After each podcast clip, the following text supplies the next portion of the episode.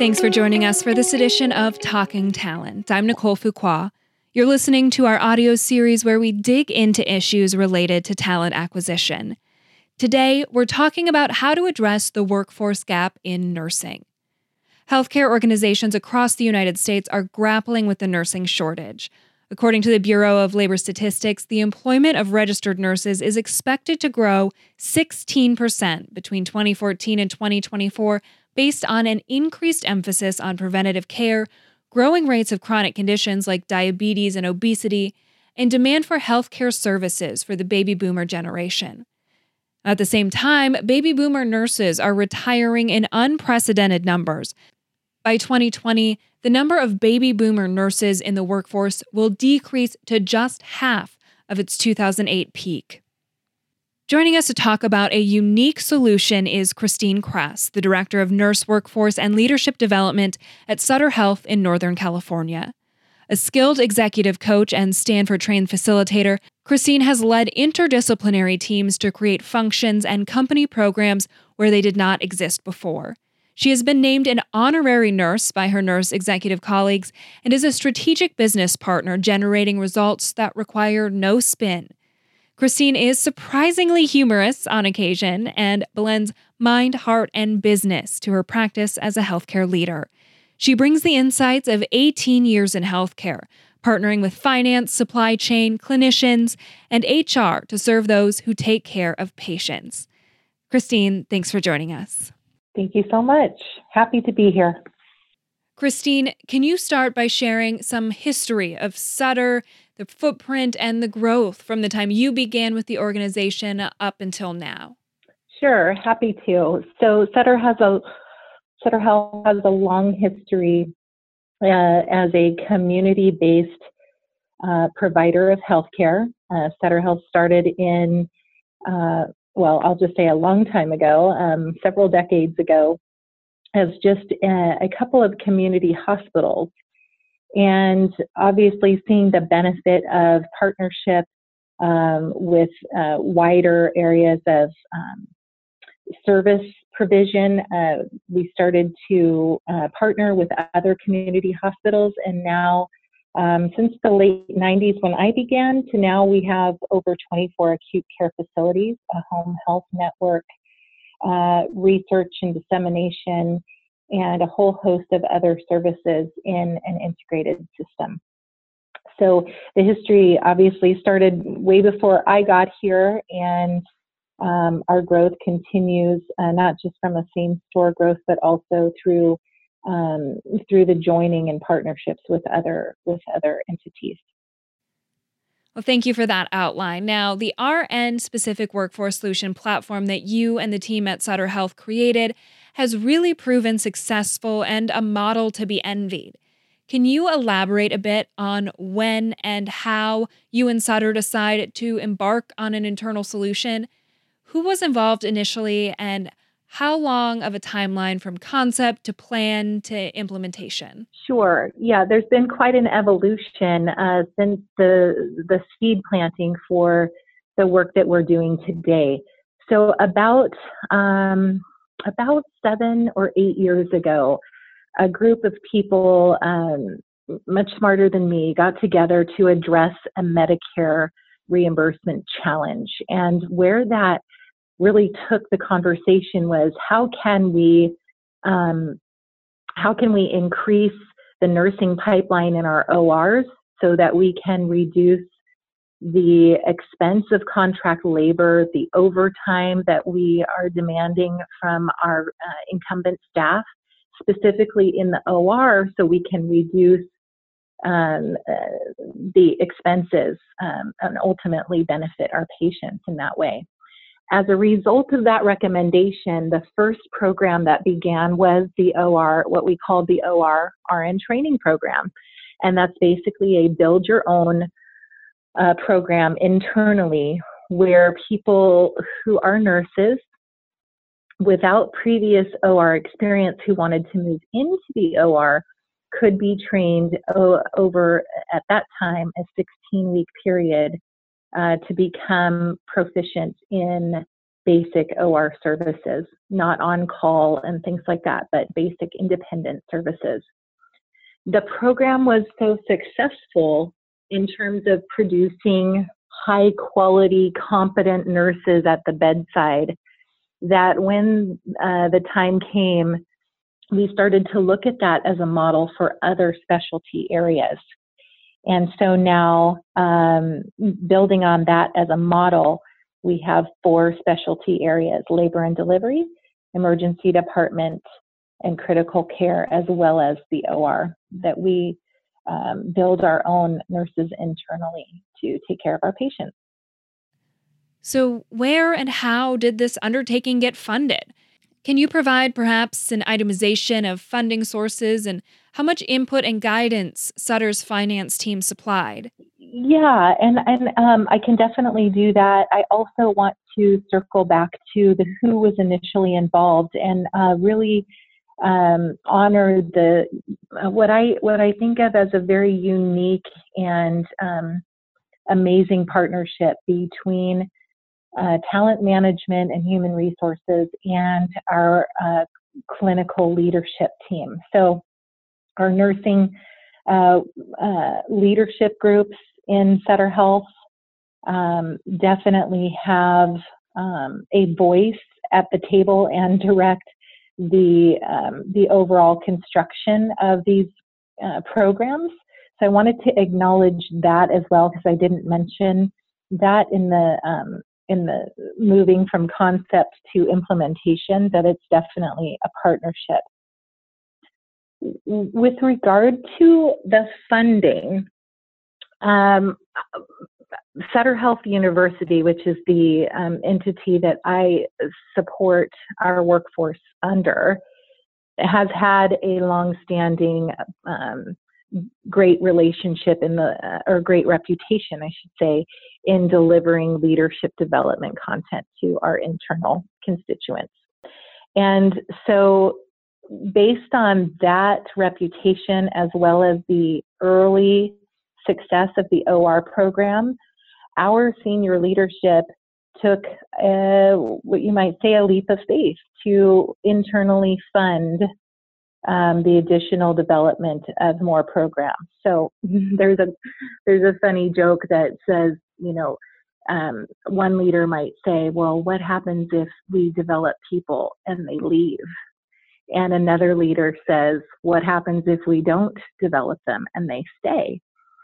And so you can see um, there's a risk on either side. And Sutter Health, uh, which is so focused on providing a career home for its nurses, not just a job. Uh, we really uh, took that leap of faith to develop that internally through internal funding. So there, there has not been any grant funding for this, and I, that's a question I get often. Uh, so you're not, you're in good company with your question too. Um, but it has been an internally uh, funded endeavor. With that in mind, how has your team evolved from launch to currently? Has the growth been incremental, and how was talent for the team acquired? How is the team comprised today in terms of total headcount and the variety and types of roles? Yeah, definitely, definitely. So, just to give you um, a, uh, an understanding and um, context, Sutter Health is 55,000 employees. Of those, almost 15,000 of those uh, represent the nursing workforce. Uh, we span across uh, a footprint primarily in Northern California up to the Oregon border, down as far as uh, Santa Cruz, and then also um, ambulatory surgery centers uh, located in San Diego. But for the most part, our hub is Northern California. When we began the OR program, we were a small but mighty team of about three people, uh, one RN on staff, and as the uh, idea uh, grew, um, we were really focused on three things at that time organization development, clinical education, and leadership development. And as the idea started to um, really take hold in the organization, we decided to make a strategic move to branch off the clinical education piece and support the nursing workforce um, on its own. So it became a focus not of three things, but of uh, just the clinical ed specifically uh, for nurses. And as a result of that, adding the four programs, we also look at the entire pipeline from medical assistants, early um, uh, early career entry up through advanced practice clinicians, uh, such as nurse practic- practitioners and other master's prepared um, nurses. We now have a uh, team of 13 people, and 50% of that team is made up of nurses and support uh, staff that help um, deliver the programs and also manage the talent in the nurse uh, workforce space for Sutter Health. Great. Well, let's get to the good stuff. Tell us some of the highlights of the results to date. so, uh, aside from having just an amazing team, and I that is not uh, something I'm just saying uh, without thought. Um, highly productive, highly positive team. And I think what drives them is their connection to the patient. Um, even though we may not be at the bedside, um, we are very much in touch with the people who are. And that mission um, and that drive be of service, I think, is, is really at the heart of what we do. So I want to really um, really acknowledge the team for what they do and bring to the company through their work here. Um, and that that is a part of the result is the creation of that team and the sustainment of, of that team here. Um, the other results is a statistically significant downtrend in our contract labor. Now, I always um, hate to sound um, so businessy when I'm talking about the care of our patients and, and and talking about the dollars, et cetera. However, it you know with um, we we do have to think about that. And when we see a downtrend in that contract labor, that is money that goes back into um, um, supporting the infrastructure within our team and within the organization and ultimately back to the patient. So that is a significant piece uh, in terms of results. When you look at turnover, um, and I think maybe the audience is probably really interested in that kind of thing, and you look at the number of people who've attended these programs um, in OR, in any specialty area, compared, and you look at their turnover, compared to the turnover in those specialty areas of people who did not attend these programs, it is twice as low. What I mean by that is they are twice as likely to stay, as uh, more likely to stay than the people who did not attend the program. And we are really, really proud of that. And you should be. Those are incredible results. So, with that, what has been the most critical to the achievements you've reached to date? So, when I look at the different levers that support um, the startup of a program in an organization the size of Sutter Health, as well as the sustainment of these types of programs, I look at the executive sponsorship um, as being a critical component and so, um, like I mentioned before, that partnership between talent management, human resources, and our nursing leadership is a key element um, in in securing that, in not only exemplifying their leadership of this, but in securing that sponsorship over time having a dedicated team that has clinical expertise, recent clinical expertise, uh, where they are credible not only with new uh, people moving into the specialty, but those who have been in the specialty for a long time. That is also a key um, factor. And taking care of the people who do the work and creating a sense of community with not only the team, but also the participants who who complete these programs uh, is also important because they become then our, you know, so to speak, marketing billboards out in the field uh, to further the um, the interest from some of their colleagues. I just have one last question, Christine. How often is your workforce strategy reviewed and updated with a look to the future in mind? Can you share your opinion on those critical outliers that to you are those which are very gray right now and difficult to predict? Yeah, so in terms of the frequency of looking at our workforce strategy, um, from a very high level, uh, we're looking at that on an annual basis, uh, looking at what kinds of um, priorities we need to set uh, to achieve certain goals and keep the pipeline robust in all of the specialty areas, uh, as well as um, uh, med surg, which we are also considering a specialty area now.